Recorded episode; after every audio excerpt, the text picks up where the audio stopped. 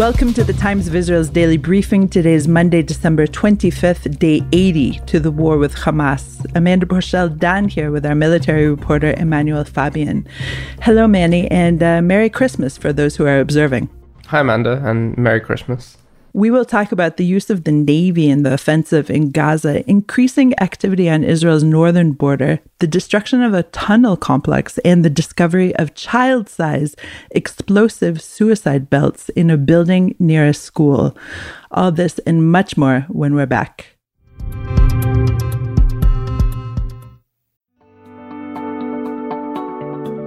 Technion Israel Institute of Technology is where some of Israel's brightest minds ask the biggest question of all What if?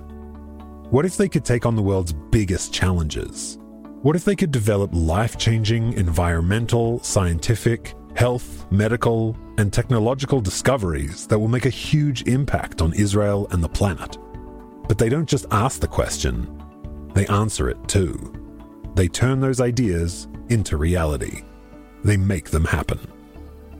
To see just some of the incredible things they've achieved, get the Technion Booklet of Wonders at ats.org slash wonders. We hope it inspires you to give them your support so they can keep doing what they do best. The American Technion Society. World-changing discoveries by Israel's brightest minds made possible by you.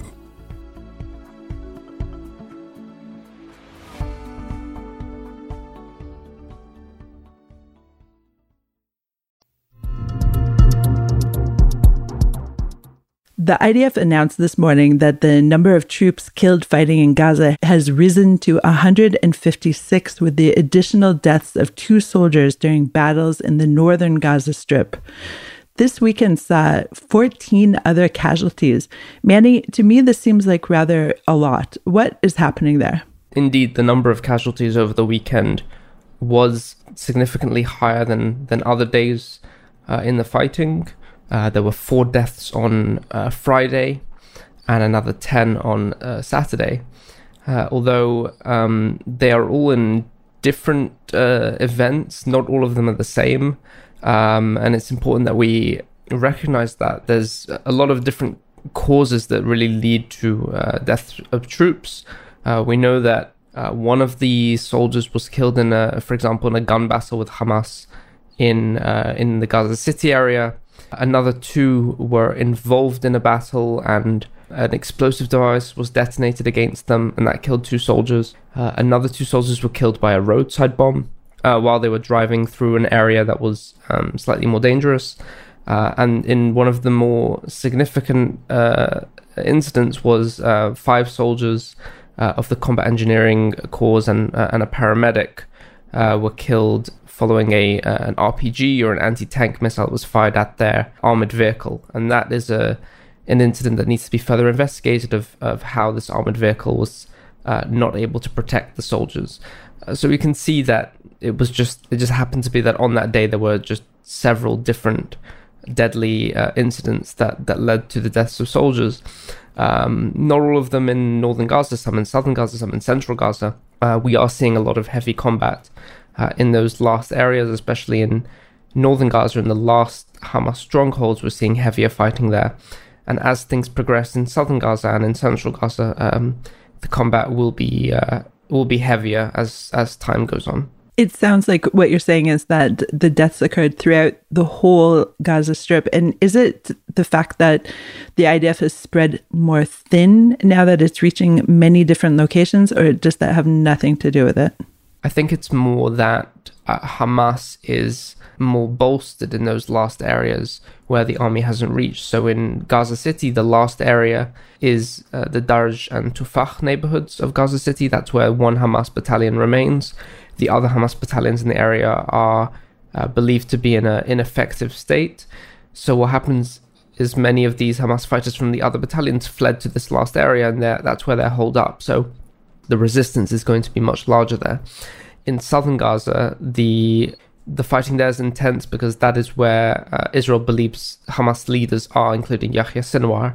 So the closer Israel gets to these Hamas leaders, the more intensive the fighting is going to, probably going to be because of the way Hamas is trying to protect their leaders.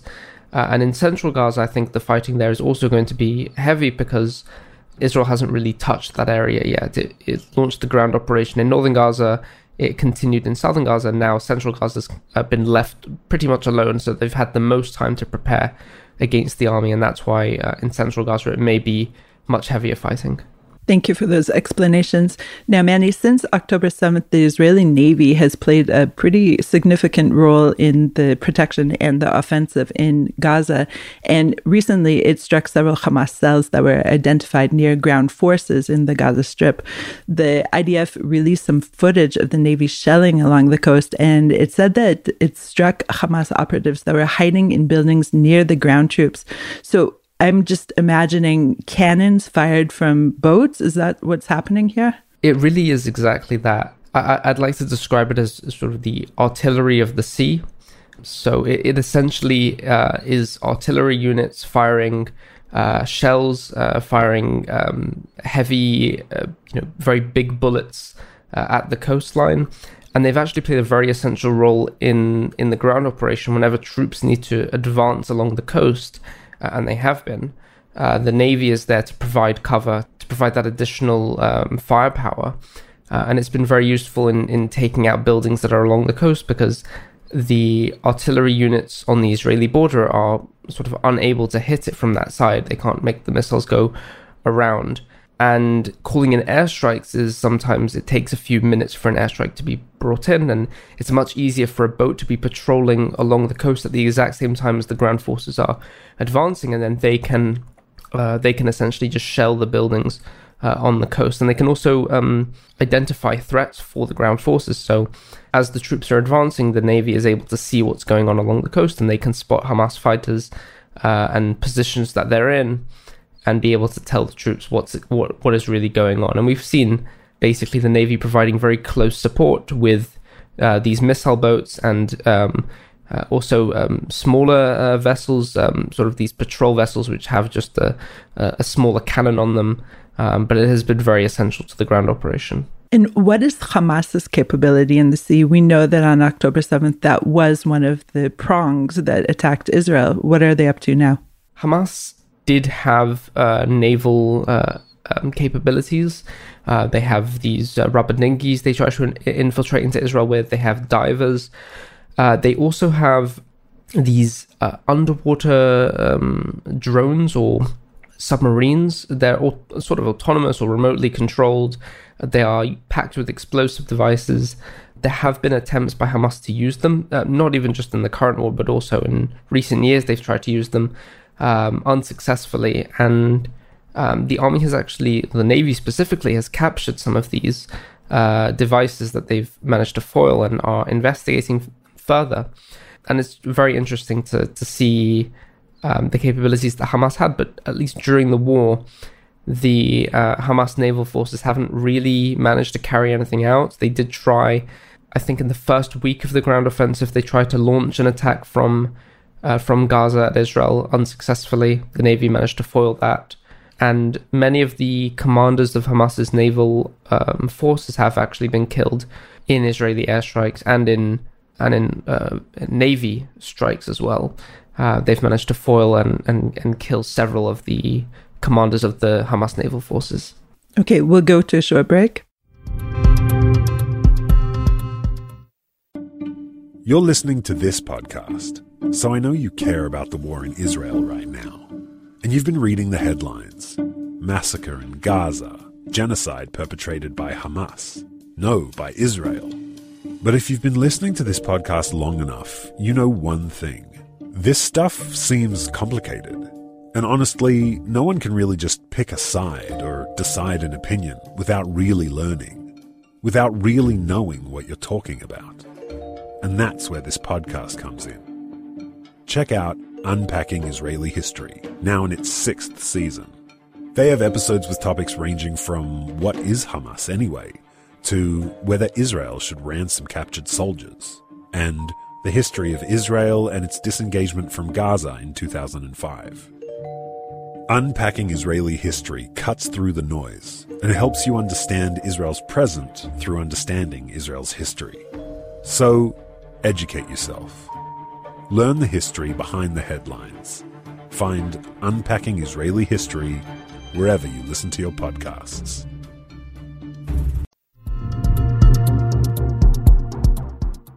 And we're back. Yesterday, you wrote a report that was headlined The IDF razes tunnel after five hostages found dead, says Hamas headquarters under North Gaza crushed. So, is this one of the tunnels that we've already discussed before, or is this another, an additional tunnel that was just revealed? We have not discussed this tunnel yet. Uh, although we did report on the five bodies being brought back to Israel. Uh, we're talking about uh, Warrant Officer Ziv Dado, Corporal uh, Nik Beizer, Sergeant Ron Sherman, and civilians uh, Elia Toledano and Eden Zakaria. Uh, we reported that they had been brought back to Israel earlier this month. Uh, we did mention that some of them were found in a tunnel, but we weren't allowed to elaborate further. Now the army is revealing what exactly it found and where exactly it found these bodies of the hostages. And we're talking about one of the largest tunnels uh, found in Gaza. This was a sort of a headquarters for Hamas's northern uh, northern Gaza uh, forces. Um, it was in the Jabalia area, specifically in the Jabalia uh, refugee camp. The army had intelligence of two bodies um, being held there in the area, and they began to search, and they re- uh, found these tunnel entrances. And after a very long operation of sort of scanning the tunnel and uh, fighting all the Hamas uh, operatives in the area. Eventually, soldiers entered this tunnel network, and it was two levels, um, as described by the army, with an elevator going down, and it goes down into this massive hall. Uh, this large command center. The whole the whole tunnel network is around a square kilometer in size, uh, so really huge. Um, some of these branches of the tunnels uh, go underneath schools and a nearby hospital. And one of the entrances specifically was um, uh, ended up at the um, at the home of the former head of the Hamas Northern Gaza Brigade, uh, Ahmed Ghandour. He was killed in an Israeli airstrike several weeks ago, but one of the tunnel entrances did actually uh, lead to his home. Uh, and basically, in the tunnel, the soldiers on December 13th found uh, the bodies of two uh, of two of the hostages of Dado and Zakaria. And then three days later, during scans of another area of the tunnel, they found the other three uh, three bodies and brought them back to Israel. Uh, the reason why the army is only now uh, releasing this pu- publication is uh, they've since destroyed the tunnel network and they've blown it up. Uh, and there's no risk of Hamas returning to it or using it or knowing that Israeli soldiers are inside this tunnel and in uh, operating there. So that was really the the fear that if Israel was to release where it exactly found these hostages, then Hamas would know that Israel's operating in these tunnels. But now this this can be published because of the army destroying it. And really, this is another one of these huge tunnel networks. We saw that on Friday. The army released uh, information of a large tunnel network underneath uh, sort of the southern part of Gaza City near the Al Quds hospital. Last week, we saw the large tunnel that I was able to visit in Rimal, where all the senior Hamas officials had entrances to their tunnel network un- underneath. And there was another massive tunnel network which we've talked about that was wide enough for cars to drive through uh, near the Erez border crossing as well. You said that this complex was about a kilometer squared, and just to give some uh, comparison, the old city of Jerusalem is about that. That's a massive amount of space. Yeah, this is really one of the one of the largest ones that they've found so far. Not maybe the most complex. Uh, we've see, we saw the one under Rimal, which was very complex with elevators and and uh, connecting to dozens, at least twenty different buildings around the area. Uh, this one was just very big and uh, several dozen meters underground, very deep like the other ones. And this served as sort of the headquarters for Hamas during the fighting. Okay, let's turn our eyes to the north. And the IDF said it carried out wide scale strikes against Hezbollah yesterday after barrages of rockets came from Lebanon and targeted multiple communities in northern Israel. What does wide scale mean in the scope of what has been going on since basically October 7th? I think what was interesting, what we saw um, yesterday with the strikes, was Israel taking an initiative of sorts, uh, and it carried out these strikes early in the morning first, before uh, before Hezbollah even carried out its first attacks.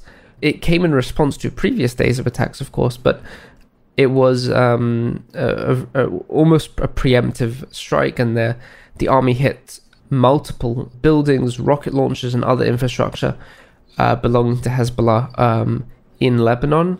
They were slightly more significant strikes than than we've seen previously, uh, but at the same time, Hezbollah has also been upping its attacks only slightly. I mean, we've seen them target uh, now directly and not even trying to hide it, uh, directly targeting civilian homes uh, in northern Israel. Previously, they've always tried to sort of whitewash it and say that they're targeting military infrastructure, Israeli military infrastructure, that is. Uh, but now they're just directly targeting civilian homes, publishing videos of them launching missiles at, at uh, Israeli homes in communities along the border. So they are definitely upping their attacks.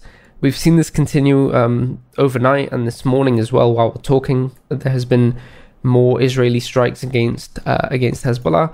Hezbollah has not yet claimed responsibility for an attack today, but Israel has been launching its strikes against uh, against Hezbollah sites, and we know that uh, as of now, Hezbollah has named 125 members uh, killed during the back and forth fighting on the northern border, most of them in Lebanon, uh, but there are a handful also in Syria.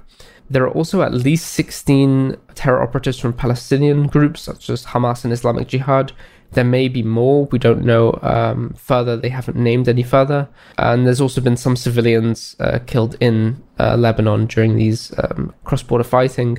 Uh, Israel at least believes the number of Hezbollah members is much higher than they're announcing, um, and they believe that Hezbollah's uh, hiding the the total uh, number of members of, of its members that have been killed. Um, but this still has continued back and forth for a very long time. Uh, since basically October 7th, and uh, it does appear that both sides are ever so slightly uh, upping it by just a small level, but it's not an all out war yet. You mentioned the Palestinian groups that are also along the border, and are we seeing rockets flying from them as well, or is Hezbollah taking all the credit for what's happening? Hezbollah's taken most of the credit and also most of the blame.